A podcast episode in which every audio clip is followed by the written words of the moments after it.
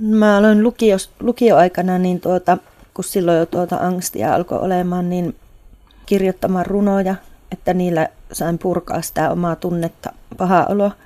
Sitten kun mä innostuin siitä kirjoittamisesta niin paljon ja sitten tuntui, että mä pääsen puusta pitkälle, niin sitten kun mä kirjoitin 97 ylioppilaaksi, niin mä vuoden 98 istuin valintatalon kassalla ja keräsin rahaa ja säästöjä ja sitten siihen, että pääsin puoleksi vuodeksi Orive-opistolle vuonna, tämä oli sitten siellä vuonna 98 ja 99 sen puoli vuotta.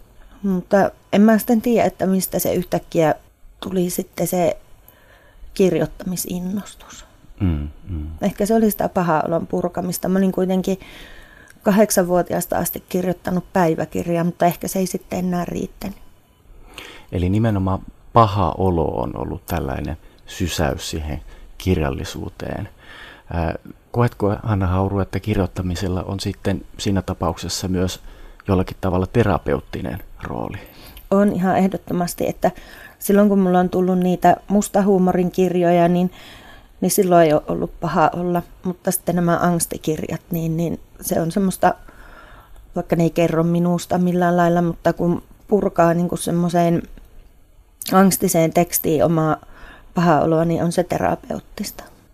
Että varsinkin tämä jääkannen kanssa, niin, niin tuota, se piti mun aloittaa vuonna 2015, mutta sitten siitä ei, ei vaan pystynyt ja tuli tyhjän paperin kammo. Mutta sitten kun mä aloitin sen niin kun viime vuoden lopulla kirjoittamaan, niin silloin oli sitten oikea aika. Että silloin oli huono kausi itsellä omassa elämässä. Mm. Hypätään tähän itse romaaniin. Se alkaa näin. Korviani vihloo, kun avaan navetan oven. Se auraa kynnyksen edustan juuri sataneesta vähäisestä lumesta ja narisee pakkasen riivaamista saranoista. Sisällä haisee kuivien olkien leijaileva pöly. Yksi seinä on rysähtänyt niin, että siitä kohtaa näkyy ulos. Tikkaat ovat edelleen kattoluukun kohdalla kaatuneina ja heinissä lojuu hirttoköysi. Otan sen ja viskaan olkani yli, nostan tikapuut ja kiipeän navetan yli sille. Puolet katosta on romahtanut ja talvitaivas näkyy sieltä kauniina. Orrelle ovat unohtuneet pahan ripustamat kissanpennut. Ne maistuvat kuivattuina ihan yhtä syömäkelpoisilta kuin rotat. Otan yhden kissanpennun alas ja puraisen sitä kyljestä. Liha on kuivunut ja pakastunut mauttomaksi. Nostan pennun takaisin orrelle ja sylkäisen suupalan pois. Hanna Hauru, miksi haluat viedä lukijan tällaiseen hetkeen ja tilanteeseen ihan romaanin alussa? Se, silloin kun mä yritin sitä 2015 alkaa kirjoittaa, niin nuo lauseet vaan tuli ensimmäisenä mieleen. Ja sitten kun mä, mulla on tapana aina joskus sitten lukea kirja ilmestymisen jälkeen se kirja, että mitä tuli kirjoitettua, koska se on niin intensiivistä se työskentely, että ei enää muista, että mitä, mitä mä oon kirjoittanut. Sitten kun tuon eka sivun mä luin, niin, niin, niin mulle tuli semmoinen olo, että, että niin kuin mä oon tavallaan palannut nyt sinne kirjailijaura aalokuun, että tuossa on vähän samanlaista kuin olin niissä kahdessa ekaa kirjassa, varsinkin ekaa kirjassa. Tässä kirjan ensimmäisessä sivussa on lukijalle aika paljon heti ensikättelyssä pähkäiltävää. Herää paljon kysymyksiä, missä ollaan ja kuka on tämä paha, joka kirjoitetaan isolla alkukirjaimella ja entä mitä nämä kissanpennut oikein on. Vaatiko tällainen aloitus rohkeutta? Ei mun mielestä, koska, koska tuo oli nyt niin kuin taas luontevaa tyyliä mulle tällä kertaa. Ja sitten se, että, että kyllä mä niin kuin tiesin, että, että ehkä vähän niin kuin vaikeasti aloitettu tuo kirja, koska niin kuin ensin kerrotaan se, mitä tapahtuu lopussa. Mutta kun se nyt selittyy sitten heti seuraavilla sivuilla, että kuka on paha esimerkiksi. Ja se, että kun mä sen isäpuolen nimen ristin pahaksi, niin, niin se on kirjoitettu heti eka sivulla isolla, mutta että ihmiset voi, niin kun, kun aloittaa tuon lukemisen, että onko siinä kirjoitusvirhe, että se täytyisi olla pienellä kirjoitettuna. Niin sehän on aika koukuttava alku kun saa ja pitää miettiä, mistä tässä on kyse ja sitten asia alkaa kirkastua. Tosiaan kerroitkin tästä, että miten kirja alkaa juuri asioilla, jotka tapahtuvat ikään kuin tarinan lopussa. Ja kirjassa on myös tällaisia kursiivilla painettuja kohtia ja sitten tämä tavallisella fontilla painettu tekstimassa ja ne kulkee siellä rinnakkain. Sitähän on kiinnostavaa seurata ja mä olen itse lukenut tätä kirjaa, joka on siis sinänsä pieni kooltaan, siis sivumäärältään, mutta mä olen lukenut sen monta kertaa ja aina välillä niin, että mä olen lukenut pelkästään ne kursiivilla merkityt kohdat ja välillä niin, että olen lukenut pelkästään sen varsinaisella fontilla painetun tekstin. Ja aina on herännyt vähän uusia ajatuksia joka lukukerralla. Mainitsit myös tämän pahan ja sen, että kyseessä on siis isäpuoli. Kyseessä on siis tosiaan tämän kirjan kertojan tytön isäpuoli, jonka hän ristii pahaksi. Ja kirjan konkreettinen lähtötilanne on se, että sota on juuri päättynyt ja tämä kertoja on menettänyt isänsä ja tilalle tulee tosiaan uusi isä, isäpuoli, tämä paha. Ja tämä uusi isäpuoli sekoilee humalassa ja oirehtii psyykkisesti, eli sota on jättänyt jäljet ja ne sodan jäljet, tämmöiset sotatraumat siirtyy vielä myös sitten seuraavalle sukupolvelle, siis tähän kertojaan, tähän tyttöön, jolle ei oikeastaan ole nimeä. Vai ajattelitko sä Hanna Hauru kenties joskus jotakin, onko sulla ollut jotain työnimeä esimerkiksi tälle kertojalle? On, on. Orvokki. Ai jaa. Tai siis työnimikin oli Orvokki, mutta kun, mutta kun mä en siinä tekstissä kerro sitä nimeä, niin sitten kukaan ei, lukija ei olisi ymmärtänyt, että miksi tuon kirjan nimi on Orvokki. Tai siksi sille täytyy keksiä ihan muu nimi. Aa, aivan. Ja jääkannen nimi sitten tietysti liittyy tähän. Kustannustoimittaja sitten keksi tuon nimen. Ja ne mun keksimät nimet oli liian pitkiä, jos ajatellaan, että tuo on kuitenkin pienoisromaania, koska tuohon aluksi ilmestyi pehmeäkantisena, että kun nyt se tuli vasta sitten kovakantisena. Että ei se olisi mahtunut edes siihen kanteen. Niin Finlandia ehdokkuuden jälkeen tuli kovakantisena. Joo. Mm, ja kuinka sä itse luonnehtisit tätä sun kirjaasi jääkantta? Se oli kyllä semmoinen niin kuin paha olon oksentaminen, tuo kirjoittamisprojekti. Ja sitten se, että kun oli tosiaan se tyhjän paperin kausi, niin sitten kun alkoikin saamaan taas jotakin aikaiseksi, semmoista vielä tekstiä, mihin on itse tyytyväinen. Ja kustannustoimittaja on myös tyytyväinen, mutta totta kai sitä vatkattiin välillä ees ja taas. Mm. Niin ja senhän, sen prosessin käy läpi kaikki kirjat, jotka niin. Tulevat jotain kustantamolta ulos. Mm. Tuossa otteessa, joka me kuultiin, niin siinä oli puhetta näistä kissanpennuista ja niiden mausta. Niin tämän tyyppiset asiat saa välillä vähän epäilemään sitä, että kuinka paljon tähän kirjan kertojaan voi luottaa – välillä tuntuu siltä, että tämä kertoja esimerkiksi liiottelee tiettyjä asioita, vai onko mulla Hanna Hauru ihan, ihan vääränlainen käsitys?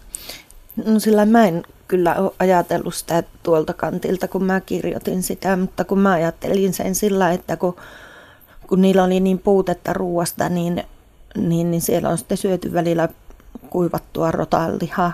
Ja sitten kun se paha, kun se oli semmoinen eläinten ja ihmisten kiusaaja, niin, niin se on sitten niin kuin tämän päähenkilön kiusaksi tappanut ne kissanpennut ja, ja kuivannut ne. Ja sitten sillä päähenkilöllä tulee mieleen se pula-aika, että silloin syötiin välillä vaikka rottaa, jos ei muuta lihaa ollut, niin sillä tulee siitä, siitä jo, että niitä on orreella kuivatettu ja nyt siellä onkin ne kissanpennut, niin sille tulee siitä vaan semmoinen muisto mieleen. Niin oikeastaan mä en tuolla liottelulla ajattelekaan tuota kissanpentukohtausta, vaan enemmän ehkä esimerkiksi sitä, kun tämä kirjan kertoja säikähtää tätä isäpuolensa pahan katsetta ja karkaa sitten tuonne järven rantaan ja sitten hän on siellä piilossa ja palaa mökki vasta syksyllä. Eli hän on kesästä syksyyn siellä rannassa piilossa, niin tästä mulla herää sitten semmoinen kysymys tietysti, että onko tämä ikään kuin luotettava todiste. Miltä tämä sun mielestä kuulostaa? Mm, se oli ihan sen takia, että kun mun mielikuvitus vaan sanoo sitä kirjaa kirjoittaessa, että se on sen koko pitkän ajan, tai monta kuukautta siellä piilossa.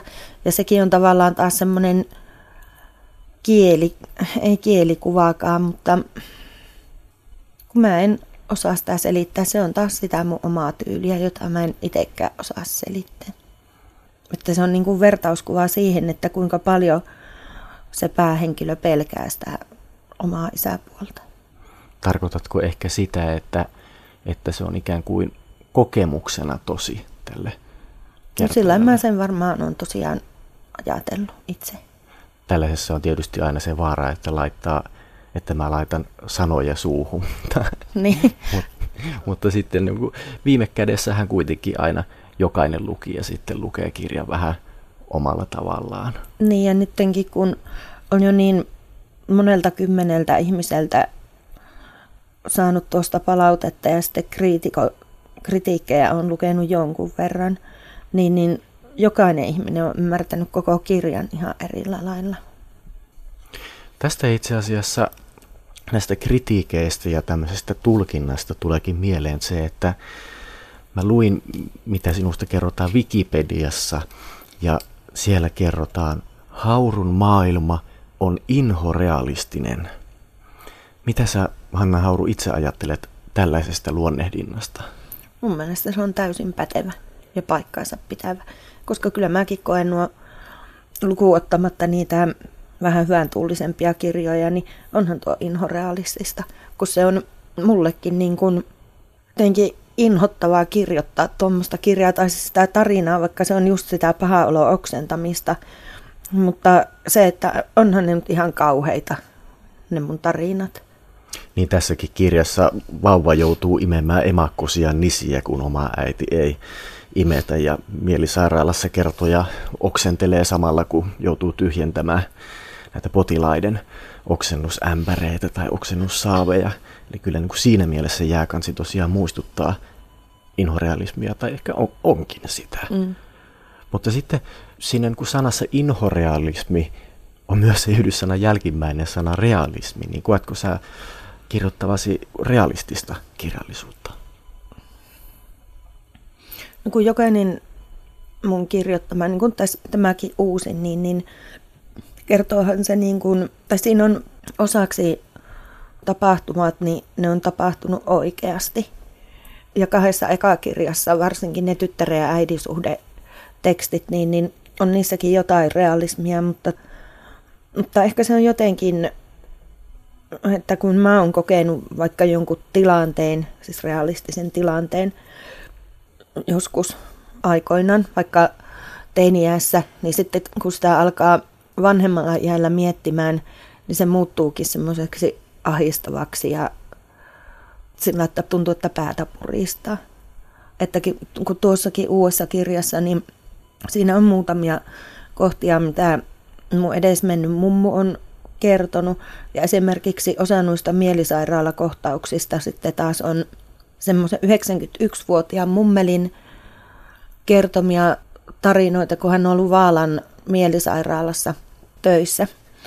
Ensin sairaala-apulaisena ja hänellä on just teetetty sitten kaikki ne oksettavimmat työt. Mä hänen tarinoita kuuntelin 2015, kun me maattiin kahden hengen huoneessa Oussissa, Oulun yliopistollisessa sairaalassa. Niin, niin kun mulla on sitten tapana laittaa semmoisia ihmisten rankkoja kokemuksia niin tuonne korvan taakse ja sitten ne johonkin kirjaan viimein passaa, niin sitten mä käytän niitä hyväksi. Eli näin kirjailija voi ammentaa todellisten ihmisten todellisista kokemuksista, mutta varmasti myös vähän semmoista omaa sepitettä sitten siihen niin, lisätä. kyllä mä niitä tarinoita, tai niitäkin, mitkä on tavallaan totta, niin on mä nyt niitä vielä värittänytkin. Ja varmaan vaikka jopa yrittäisi kirjoittaa kaiken niin kuin se on tapahtunut, niin siitäkin huolimatta tulee mukaan jotakin. Niin ja sillä, että kun mä ne tarinat näen niin vahvasti kuvina, siinä tulee niin kuin väistämättäkin sitten kuitenkin väritettyä sitä tilannetta tai sitä tarinaa. Niin millä tavalla sä Hanna Hauru näet ne asiat kuvina? No ihan vaikka niin kuin kun päähenkilö käy lanttuvarkaissa, kun tuota, ei ole enää muuta ruokaa. Ja sitten kun sillä on niin kylmät jalat, eikä ole kenkiä ollut varaa ostaa ja se joutuu virtsaamaan jaloille, että ne lämpenis vähän, niin, niin se on tosi tarina. Mä näen sen ihan konkreettisen, että siellä pikkutyttö lanttusäkki selässä kyykistelee omien jalkojensa päällä, että saisi niitä vähän lämpimämmäksi. Se on vähän niin kuin ihan semmoinen taulu olla silmissä. No tässä jääkannessa on tosiaan hyvin keskeistä se, miten tämmöinen psyykkinen pahoinvointi siirtyy sukupolvelta toiselle sekä kertojan että kertojan isäpuolen traumat, eli henkiset vammat, ne ottaa aika ison osan tästä kirjasta. Sä Hanna Hauru kuvaat tätä alkoholisoituneen isäpuolen sotakokemusta ja sitä, miten se tunkeutuu osaksi tätä tarinan aikaa tällä tavalla. Kevättä edeltäneenä talvena pakkanen paukutti mökkiämme kuin joku olisi ampunut ulkona. Paha heräili hikiseen huutoon vähän väliä ja nousi sängystä. Hän meni usein istumaan ulos portaille ja sytytti piippunsa. Kun paha näki, ettei pihalla ollut vihollisten joukkoja, hän rauhoittui ja unohti unensa. Toisina öinä viholliset roikkuivat kuusen neulasina ja kävyt tippuivat kuin granaatit metsäpolulle. Hanna Hauru, mm, halusitko kuvata nimenomaan sodan traumoja vai yleisemmin sitä, että traumat siirtyvät? Kyllä se oli niin kuin sodan, että tuo tarkoittaa just sodan traumoja, että sieltä tulee henkisesti erittäin sairas ihminen, joka, jolla niin kuin, että kun mä ajattelen sen sillä että kun se sitten joutuu aina välillä sinne mielisairaalaan, että sillä on ollut aiemminkin jo mielenterveysongelmia ja se sota on ottanut sitten niin kuin hänelle vielä kovemmin kuin sitten ehkä semmoiselle, jolla ei aiemmin vielä niin pään kanssa ollut ongelmia. Miksi tämmöiset sotatraumat ovat kiinnostaneet sua? No se lähinnä kun tuossa se tuli niin kuin automaattisesti, koska se kertoo siitä ajasta. Ja mun piti sitten eläytyä semmoisen ihmisen mieleen, joka, joka on kokenut sodassa kauhuja ja, ja sitten se pelkää niin kuin vielä kotonakin just sitä pauketta ja että joku käpy saattaakin näyttää käsikranaatilta. Että mun täytyy vaan eläytyä semmoisen miehen mielenmaisemaan. Niin nämä kirjan tapahtumat tosiaan alkaa sieltä sotien jälkeiseltä ajalta, eli 40-luvulta ja tapahtumat taitaa jatkua sitten 50-luvulla vielä. Näitä niin vuosia nyt siinä kirjassa ei suoraan sanota, mutta kun on puhe siitä, että sota on päättynyt, niin siitä voi näin päätellä. Mm, no vuonna 2013 Tieto Finlandia-palkinnon sai Ville Kivimäen Murtuneet mielet, joka käsitteli juuri tätä sodankäyneiden miesten henkistä ahdinkoa. Onko tämä Kivimäen kirja ja jotenkin sitä seurannut julkinen keskustelu vaikuttanut tähän sun mielenkiintoon tätä asiaa kohtaan? Kun en ollut kuullut siitä kirjasta, ja tuota, että se täytyisi hankkia se kirja ja ihan mielenkiinnosta lukea.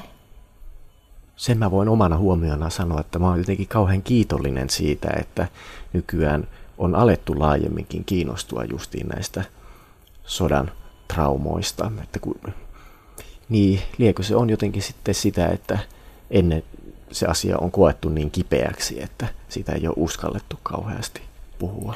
Joo, ja silloin sitten kun tosiaan sen 91-vuotiaan mummun tarinoita kuuntelin, niin se just siitä sanoi, että suuri osa potilaista silloin siellä Vaalan mielisairaalassa oli sodasta palanneita miehiä. Ajattelin sitten sen mummunkin tarinoita. Niin, tämä kirjan kertoja tosiaan on mielisairaalassa ensin töissä ja sitten myöhemmin myös itse potilaana. Ja sitten vielä sen lisäksi tämä paha eli tämä kertoja isäpuoli, niin hänkin on tässä kirjassa siellä mielisairaalassa, mikä tietysti sitten aiheuttaa paljon päävaivaa tälle kertojalle tälle tytölle, koska hän on halunnut nimenomaan pysyä mahdollisimman kaukana tästä mm. pahasta.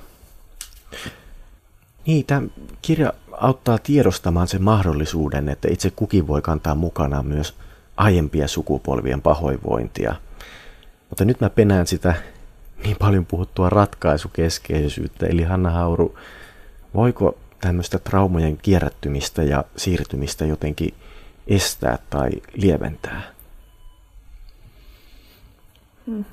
Mä en ole ihan varma, että koska tuota, mulle taas niin kun tuo sukupolvien traumojen niin kun jatkumo liittyy sitten taas omaan elämään, että se nyt ei niin kuin ole traumaattista, vaan se sitten liittyy periytyvästä mielisairaudesta vai onko se mielenterveysongelma, miten sen nätisti sanoisi. Että ne kokemukset kuitenkin, niin ne siirtyy sukupolvelta toiselle siinä tuskassa, mikä meidän suvussa on. Mm. Tai se sairauden luoman tuskan takia. Että on se tavallaan traumojen siirtämistä toiselle. Se tuota, meidän suvun kaksisuuntainen mielialahäiriö, niin mä oon siitä puhunut jo aikoja sitten lehdissä. Kertojan kohtaamaan väkivaltaan liittyy niinkin iso asia kuin ihmiskuva. Se on aika iso ja vaikea sana, käsite. Mm. Hanna Hauru, millaista ihmiskuvaa välität tällä teoksellasi jääkannella? No aika raadollista.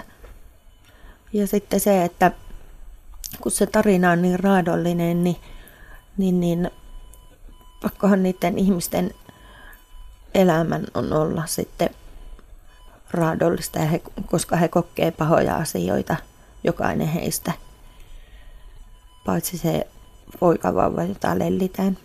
Niin, niin ne ihmishahmot on vaan nyt mä oikein osaa selittää, miksi ne on niin raadollisia, että se johtuu tuosta tarinasta, koska ei tuota tarinaa olisi syntynyt ilman noita henkilöitä. Onko ihminen väkisinkin rikki ja särki? Ei, mutta niin kun itsellä vaan on semmoinen kummallinen ja ehkä just se inhorealistinen tapa kuvata ihmisiä, mutta tosiaan, että kun ei mun kaikkien kirjojen ihmishahmot ole tuommoisia, vaan siellä on ihan lupsakoita ja hassujakin ihmisiä. Mutta tämä tarina vaati nyt tollaset mm. ihmiskohtalot. Jääkansi on tunnelmaltaan ja sävyiltään hyvin alakuloinen. Sen voi todentaa vaikka tällä yhden virkkeen lainauksella.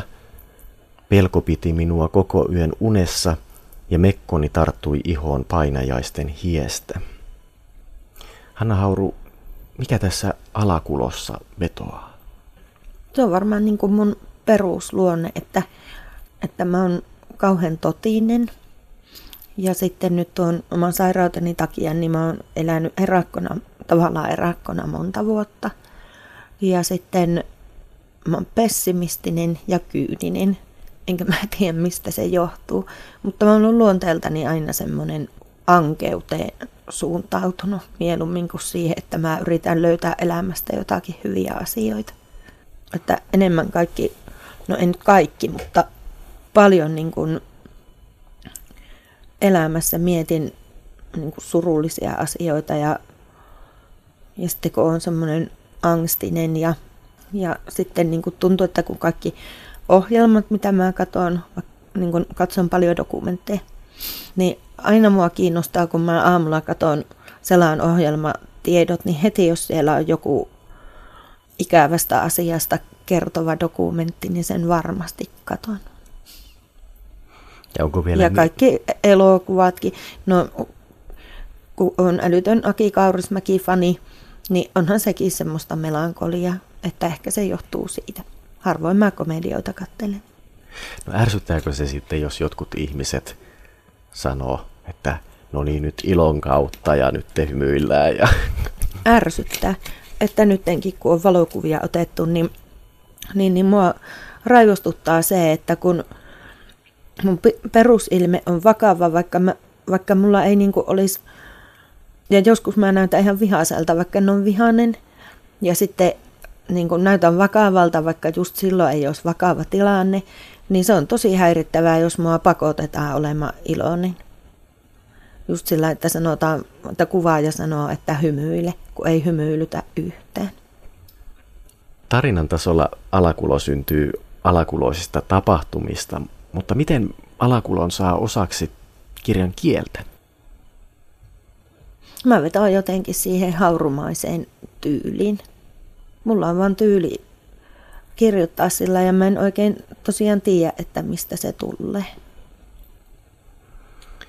Ajatteletko sä ehkä rytmiä, kun kirjoitat? Joo, on mulla sellainen ja siksi mä on aina, kun on, on kirjoittanut romaanin, niin ne on aina pienoisromaaneja, koska siinä saa sen lauserytminkin. Parilla lauseella, rytmitetyllä lauseella saa sanottua sen asian, mitä jotkut kirjoittaa kaksi sivua, niin mulle tuo on niin kuin kaikista helpoin tyyli. Ja just se, että niin kuin, eihän mun kaikki novellitkaan ole novelleja, vaan nehän on pienoistarinoita. Että, se, että on se, se lauserytmi tosi tärkeä. Eli se, että miten minkäkin mittaiset lauseet jaksottuu keskenänsä. Niin. Eh. Ja sitten se jotenkin, kun mä kirjoitan, niin mulle tulee se tietty tempo. Että jos joku kirjoittaa sivuun, niin mä oon saattanut kirjoittaa siinä vaiheessa vasta kaksi lausetta, koska mun pitää se tempo saada. Joku Arto Melleri joskus sanoi, että, että kun oli jo tietokoneet silloin, niin, niin että hän kirjoittaa silti kirjoituskoneella, koska siitä saa sen ränttätäntä rytmin, niin ehkä mulla on vähän sama. Mutta et kuitenkaan kirjoita kirjoituskoneella. En. Valitettavasti se ei enää onnistu. Mikseihän se voisi vielä onnistua? Mä möin sen joskus aikoinaan kirpputorilla sen mun sähkökirjoituskone. Ja kun sitten nykyään on pakko kaikki hoitaa, tämä on PFT-tiedostoja ja lähetellä sähköpostilla ja sillä niin se oli paljon hitaampaa silloin, kun kaksi ekaa kirjaa, oliko jopa kolmaskin kirja vielä, niin mä kirjoitin kirjoituskoneella ja lähetin ne paperiversiona kustannustoimittajalle. Mutta nyt on aika muuttunut. No kuinka paljon sä käytät aikaa kirjoittamiseen? Jos sivulla on kuusi riviä tekstiä, niin syntyykö se minuutissa vai päivässä vai vielä pidemmässä ajassa? Mulla saattaa mennä puolesta tunnista tuntiin, koska mulle jokainen sana on niin tärkeä ja merkityksellinen. Kun mun on pakko oikeasti miettiä sitä yhtä lausetta tosi kauan aikaa ja mä kirjoitan sen lauseen moneen kertaan ennen kuin mä oon siihen lauseeseen tyytyväinen. Että just se, että joku kirjailija saattaa kirjoittaa siinä ajassa sivun kaksi. Kun mä tiivistän, niin, niin mulle se on niin kuin merkinnyt sitä, että mä en halua pitää lukijaa tyhmänä että jos mä jonkun asian selitän, niin ei mun tarvitse kahta sivua selittää, koska mä niin kuin luotan lukijaan, että se ymmärtää sen asian jo vaikka yhdessä lauseessa. Tuostakin mä yritin saada paljon, paljon, paljon paksumpaa, mutta sitten kuitenkin, kun en mä osaa alkaa olla vertelemään. Kirjassa on 117 sivua. Mä muistan vuodelta 2016, kun Jukka Viikilä sai Finlandia-palkinnon ja sitten eräs mun vanhempi tuttava sanoi siitä kirjasta, että sehän oli ihan semmoinen ohut läpyskä, että eihän se ollut mikään kirja ollenkaan. Ja kyllä mua ihmetytti, että mikäs kumma asenne tuo oikein on, että kyllähän pienessä, siis sivumäärältään lyhyessä pienessä kirjassa voi olla todella todella paljon – merkityksellistä sanottavaa. Niin. Ei se mun mielestä te kirjasta sen kummempaa oli se ohut tai paksu.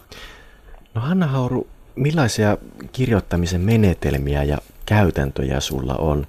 Tai siis yksinkertaisempi, miten sä oikein ylipäätään kirjoitat? No mulla on sillä, että just kun sanoin, että mulla saattaa yhdenkin lauseen kirjoittamisen sillä, että mä niitäkin lau, niin sanoja laitan eri järjestykseen ja mietin, että oliko tämä nyt siltikään hyvä lause, niin, niin, niin mulla ei niin kuin kärsivällisyys kestä kuin sen kaksi tuntia päivässä. Tai ei kärsivällisyys, mutta siis niin kuin keskittymiskyky loppuu siihen, että mulla on se pari tuntia päivässä se kirjoittaminen ja mulla on sillain, että no nyt kun tuo selkä meni, niin en ole pystynyt koirien kanssa lenkkeilemään, mutta mulla on sillain, että koirien kanssa lenkille aamu kuuelta, sitten käyn suihkussa ja avaan tietokoneen. Ja sitten mä oon yleensä työni saanut tehtyä siinä 10-11 aikaa aamupäivällä. Ja sen jälkeen mä oon aivan loppuhenkisesti, että mä en vaan enää jaksa sinä päivänä avata tietokonetta. Kun on kyseessä luova työ, niin täytyy muistaa, että se on hyvin, hyvin intensiivistä ja että sitä työtä ei voi rinnastaa ja verrata vaikka sellaiseen työhön, jota tehdään kahdeksasta neljään. Että se on ihan toisen tyyppistä työtä. Niin ja sitten kun, no, kun siellä valintatalon kassalla istui 90-luvun lopussa, niin, niin sekin kertoo mun luonteesta, että, että tuota, niin, niin kaksi mä olin kahdessa eri valintatalossa, niin molempien myymäläjohtajat kävi mulle sanomassa sitten jossain vaiheessa, että hymyile, että asiakkaat valittaa. Että sekin kertoo taas siitä, että tämä on niin pessimistinen ja on ainakin huono asiakaspalvelija. Ja sitten kun mä olin valion varastolla töissä, niin kun se on fyysistä työtä, niin eihän se niin kuin kuormita, kun sä keräät jukurttipurkkeja, maitopurkkeja tuota, lavalle vietäväksi kauppaan, niin ei se paljon aivotyötä vaadi. Mutta sitten kun mä olin Oulussa vasemmistolehti kansantahossa töissä, niin, niin silloin oli raskasta, koska mä kirjoitin, mä olin kuitenkin yhdeksästä viiteen töissä, koko ajan tekemisissä ihmisten kanssa ja koko ajan piti olla skarppina. Ja sitten silloin mä kirjoitin sitä mun toista kirjaa, niin, niin vielä illalla alkaa sitä kirjoittamaan. Että kyllä se niin kuin aivotyöskentely on paljon rankempaa kuin fyysinen työ. Saati asiakaspalvelu. Mulla on nyt vähän tämmöinen erikoisempi kysymys. Hanna Hauru, millainen suhde sulla on sanaan mutta? Toistanko mä sitä sitten kirjoissa? En mä tota sanoisi, että, että sä sitä sillä tavalla toistamalla toistaisit, mutta se sana esiintyy kyllä siis tosi usein, ainakin tässä jääkannessa. Esimerkiksi tämmöisiä lauseita on. Ojanvarren rakkopuolukat houkuttivat maistamaan, mutta olin niin pahoinvoiva, että käänsin katseeni pois niistä. Yritin itkeä pelkoa pois, mutta se vain kasvoi, kun kokeilin lihonnutta vatsaani. Pärekorissa oli Betin vauvalle neuloma viltti, mutta muuten kori oli tyhjä. Palasin pihalle ja kuuntelin kaikki nurkat, mutta joka paikassa oli hiljaista. Betti yritti touhutessaan räpytellä kyyneleitä, mutta poskelle valui vain yksi.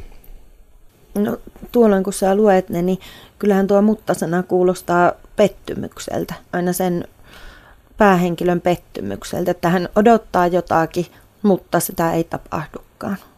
Tähän on niin kuin No just, että odottanut jotakin, mutta sitä ei sitten tapahdukaan.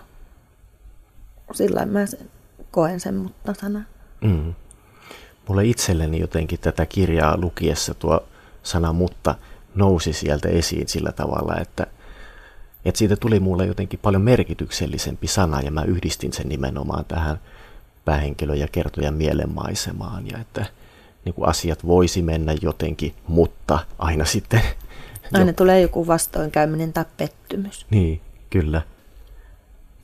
Nyt mä kehotan kaikkia kiinnittämään huomiota tähän, että miten itse kukin käyttää sanaa mutta. Niin tämä sun kirjasi on tosiaan pienoisromaani. Hanna Hauru, mitä se tarkoittaa? Öm, kriitikot ja sitten kustantamokin niin, niin käyttää sanaa pienoisromaani varmaan se, kun ne on niin ohuita. Mutta tuota, ja kyllä mä niin kuin allekirjoitan ja hyväksyn sen pienoisromaani sana ja käsitteen, mutta on ne sitten toisaalta taas mulle ihan kokonaisia romaaneita. Hanna Hauru, miten sun kirjoittamiseesi vaikuttaa se, että asut täällä pohjoisessa Suomessa? No, mä asuin kolme vuotta Tampereella ja siellä kirjoitin kolme tai neljä kirjaa, että ei sinänsä, mutta että tietenkin niin kun, mä vihaan Oulua. Eihän se vaikka missä asut, niin eihän se Oulu vihaa lähde mihinkään, että siinäkin on varmaan niin kun sitä, että sekin luo mun mieleen sitä angstia.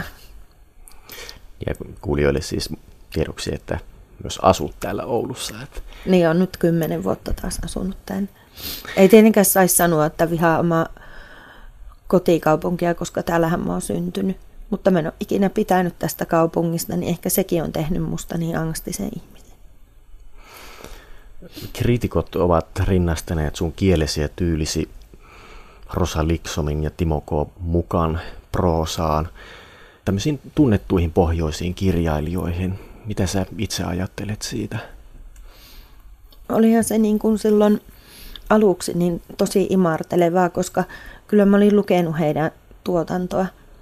Mutta nyt se on niin kuin alkanut käymään niin kuin häiritsevästi, koska tämä on kuitenkin mun kahdeksas kirja ja mä oon kaikki kirjoittanut haurumaisella tyylillä.